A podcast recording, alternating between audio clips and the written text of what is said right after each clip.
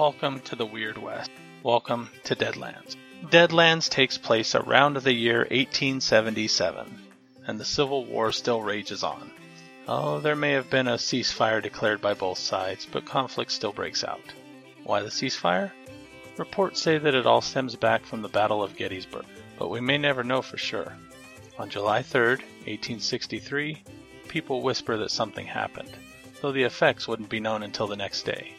When General Lee pulled his forces out of the North after the Battle of Gettysburg, General George Meade was unable to pursue because he fell under attack.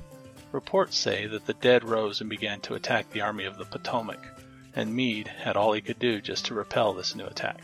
Since then, there have been unreliable reports of the dead rising again, but no evidence has been found.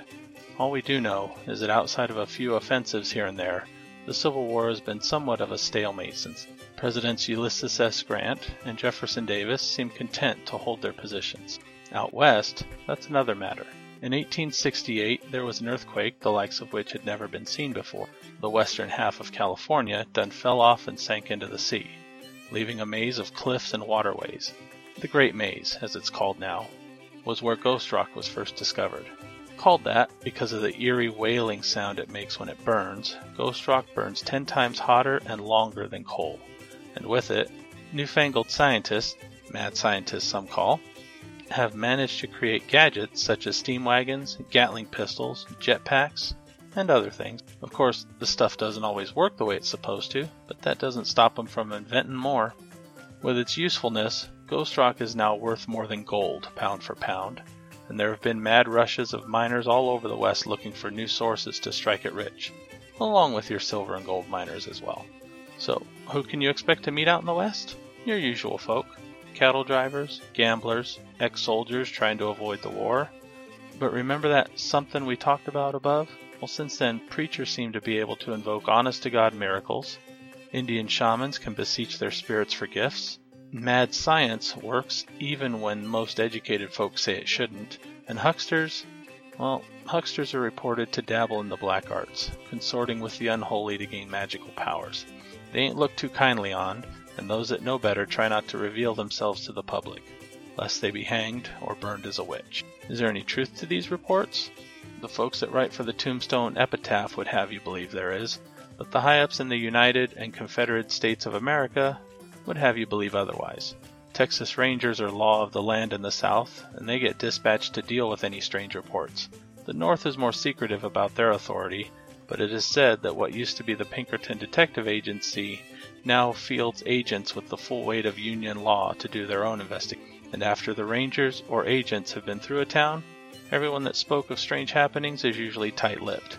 So they must have been spoken to about telling tall tales to incite fear among the public, right? So, how do you play Deadlands? Deadlands is a skill based system. That is to say, there aren't any classes to speak of. Your traits, or attributes, aptitudes, or skills, and any edges and hindrances determine who you are and what you can do. To start, there's five corporeal and five mental traits to Deadlands character. Your corporeal traits are things like deftness, nimbleness, strength, vigor, and quickness. Your mental traits are cognition, knowledge, main, smarts, and spirit.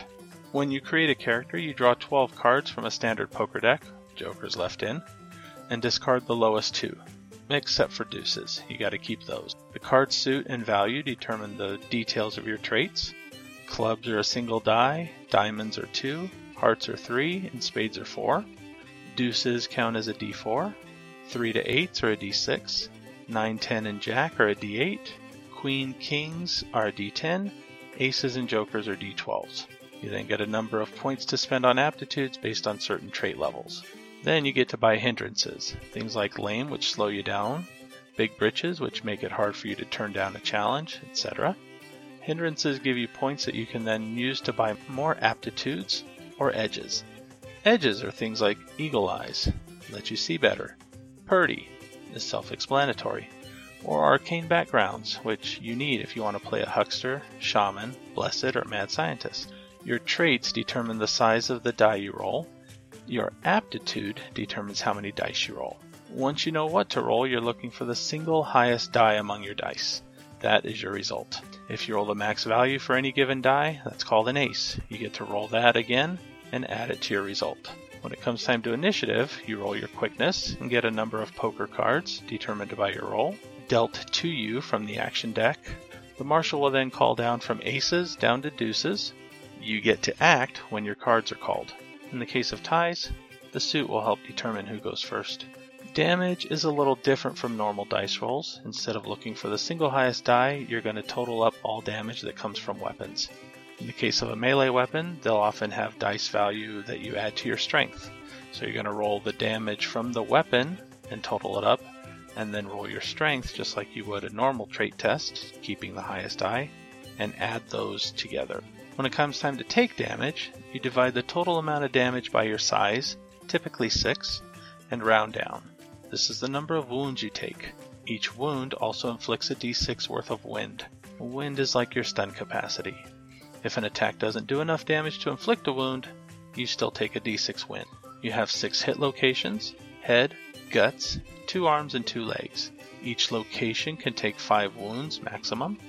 If a limb takes five wounds, it is maimed or destroyed. You just earned a lamed or one armed bandit hindrance. If you suffer 5 wounds to the head or guts, you just became worm food. Maybe.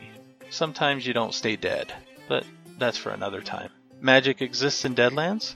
If you are a huckster, you deal with the Manitou or evil spirits, trying to defeat them in a test of wills so as to force them to perform a magical effect or spell that you wish.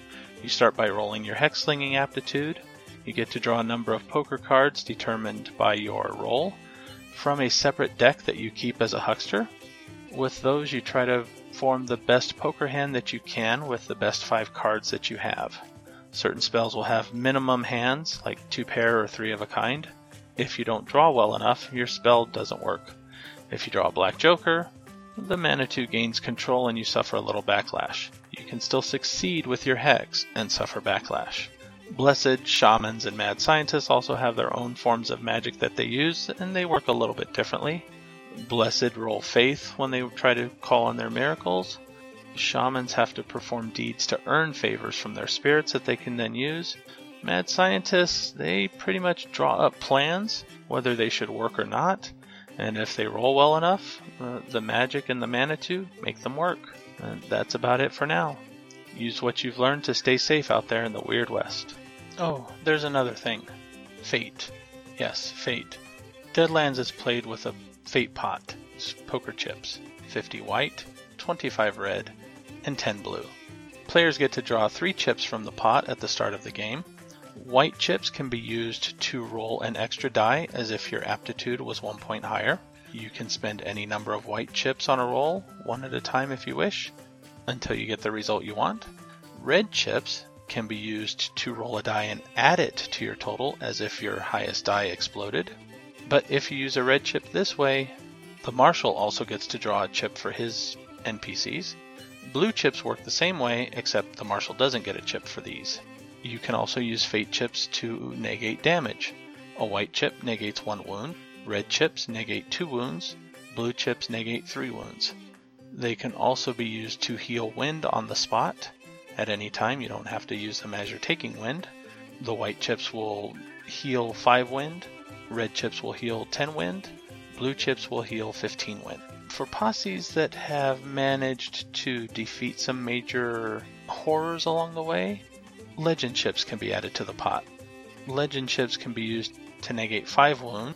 They can be used as a white, red, or blue chip if you wish or they can be used to completely re-roll any roll that you've made, whether that's a trait roll, a damage roll, a result on the backlash table, anything. So use them wisely.